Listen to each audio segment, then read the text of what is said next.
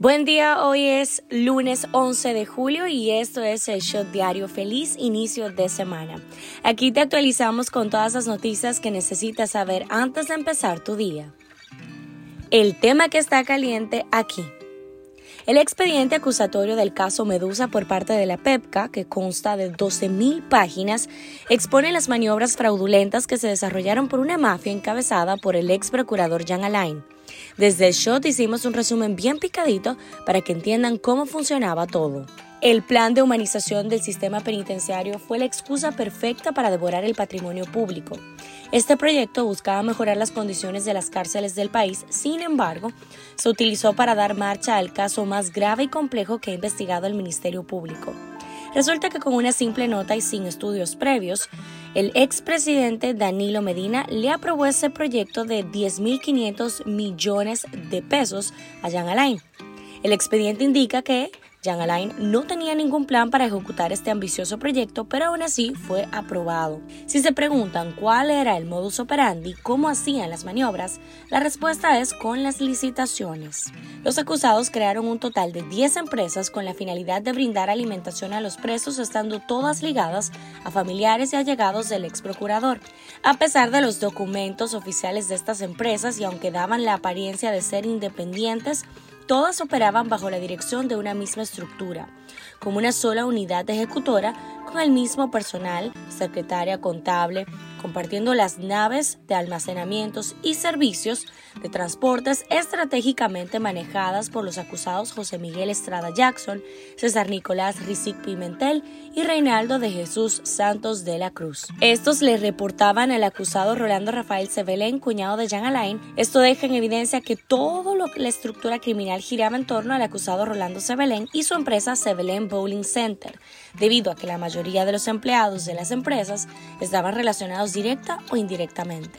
El expediente detalla que en los distintos recintos penitenciarios se entregaban alimentos incompletos, podridos, pestilentes, con gusanos, es decir, no estaban aptos para el consumo humano ya que el dinero que debía ser para comida de calidad fue tomado para fines personales. Según el expediente, el ministro de la presidencia, Lisandro Macarrulla, pactó con Jean Alain para pagarle el 20% del monto total del lote 5 del Centro Correccional La Nueva Victoria.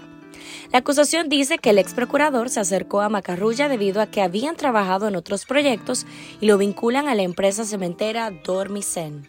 El hijo de Macarrulla pagó unos 17 millones de pesos en sobornos a Rafael Estefano Cano, mano derecha del ex procurador general de la República, para que la empresa Mac Construcciones, de la que es gerente Macarrulla Martínez, pudiera participar en la construcción del centro correccional La Nueva Victoria el más ambicioso proyecto de plan de humanización impulsado por el ex procurador.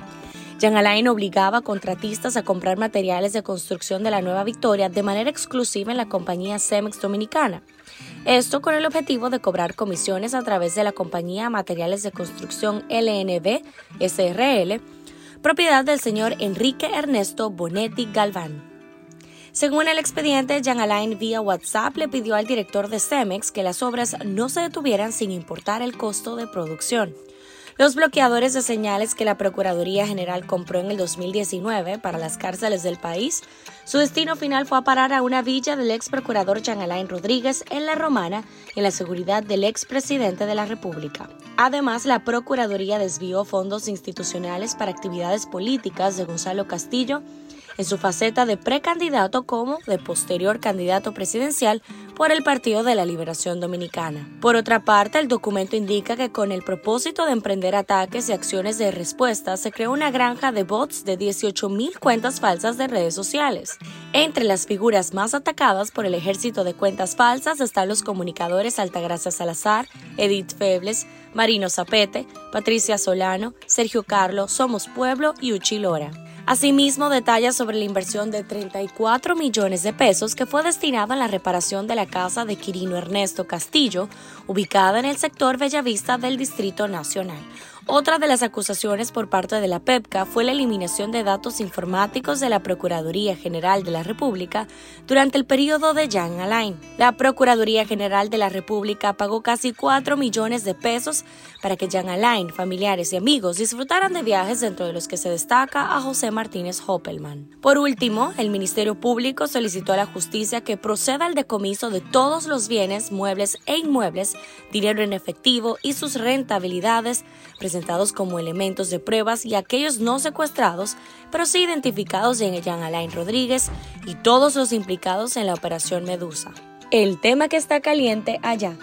El histórico ex primer ministro nipón Shinzo Abe falleció este viernes tras ser tiroteado durante un acto electoral en plena calle, un atentado que ha conmocionado a todo Japón a dos días de celebrarse comicios parlamentarios parciales. Abe, de 67 años y quien gobernó desde el 2012 hasta el 2020, convirtiéndose en el mandatario más duradero de Japón democrático, fue alcanzado por los disparos de un arma de fabricación casera ejecutados a bocajarro por un ex miembro de las tropas niponas, mientras celebraba un mitin en la ciudad de Nara, oeste de Japón. El detenido por el atentado Tetsuya Yamagami es un hombre desempleado de 41 años y exmiembro de las Fuerzas Marítimas de Autodefensa, quien se encontraba insatisfecho con el exmandatario por lo que se dirigió a matarlo, según dijeron fuentes policiales. El asesinato ha sacudido a un país poco acostumbrado a los crímenes violentos y menos aún a los atentados contra políticos, en donde se han multiplicado las reacciones de condena, las cuales también han llegado de mandatarios de todo el mundo. Manifestantes irrumpieron en la residencia oficial del líder de Sri Lanka en Colombo este sábado, cuando más de 100.000 personas se congregaron afuera, según la policía, pidiendo la renuncia del presidente Gotabaya Rajapaksa por su manejo de la crisis económica del país. Un video difundido en la televisión de Sri Lanka y en las redes sociales mostró a los manifestantes ingresar a la casa del presidente, la oficina y residencia de Rajapaksa en la capital comercial después de romper los cordones de seguridad colocados por la policía.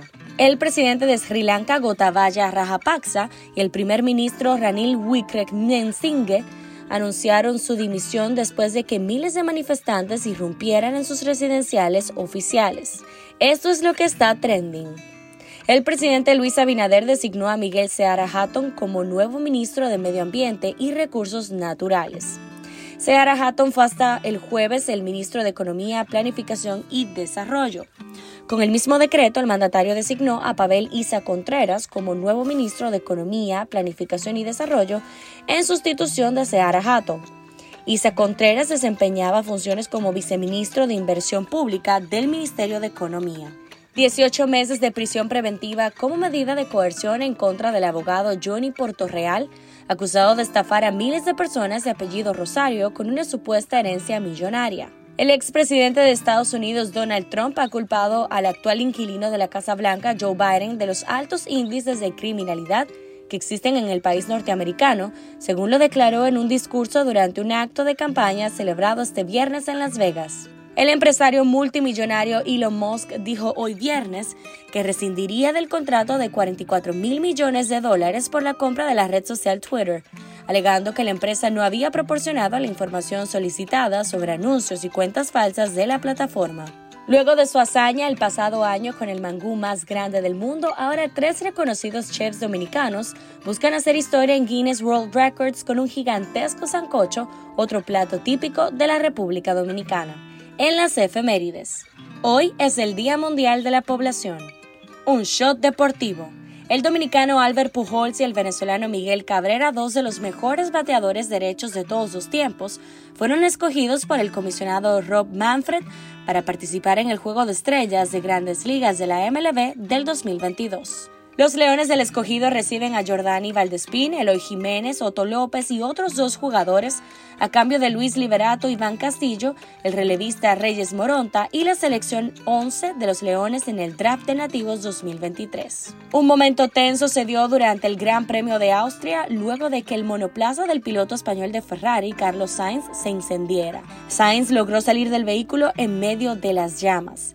El piloto español ocupaba la tercera posición contemplando la vuelta número 59 de 71 cuando se incendió el monoplaza. Pasa en TNT, pasa en el mundo. El presidente de Estados Unidos, Joe Biden, firmó este viernes una orden ejecutiva para proteger el acceso al aborto y acallar las críticas de miembros de su partido que le acusan de no haber reaccionado con la urgencia necesaria al fallo del Tribunal Supremo contra ese derecho. Las medidas de Biden tienen un alcance limitado debido a que la única forma de garantizar el derecho al aborto en Estados Unidos es con la aprobación de una ley en el Congreso, algo nada fácil debido a que haría falta el apoyo de 10 senadores de la oposición republicana. Por eso el mandatario urgió a los estadounidenses, especialmente a las mujeres, a que voten en las elecciones de noviembre para cambiar la composición del Congreso. ¿Qué dice la gente en Twitter? Los usuarios de esta red social expresan su indignación con el expediente del caso Medusa mediante el hashtag 30 años presos. Hace varias semanas el empresario, productor y político Roberto Ángel Salcedo fue cuestionado sobre por qué, a dos años del gobierno del presidente Luis Abinader, aún no ocupa una posición pública, a lo que respondió que eventualmente llegará a un cargo en el tren gubernamental. Pero este sábado el comunicador publicó un mensaje en su cuenta de Instagram que ha dejado a todos sus seguidores de la red social a la expectativa. Tengo algo que compartir contigo este lunes 11 a las 8 de la noche en todas las plataformas digitales. Así escribió Salcedo y de inmediato los internautas bombardearon el post con la pregunta ¿anunciará su candidatura? En la farándula. La ex vicepresidenta de la República, Margarita Cedeño, no se duerme en sus ataques al gobierno de Luis Abinader. Doña Margot, como le llaman muchos, recurrió este fin de semana al Dembow para promoverse y, sobre todo, insistir en que las actuales autoridades no saben gobernar. Después de adelantar su video de challenge con Joel López bailando el popular tema Gogo Dance del cantante urbano El Alfa, la también ex primera dama pública en sus cuentas de redes el tema Es Margot la que sabe gobernar con el contagioso ritmo. Cifra del día, 34 mil millones. El gobierno destinó más de 34 mil millones de pesos para frenar inflación en primeros seis meses del 2022. Este shot llega a ustedes gracias a Harina Mazorca esto ha sido todo por el día de hoy. Recuerden seguirnos en nuestras redes sociales en arroba el para más actualizaciones durante el día. Nos vemos cuando nos escuchemos.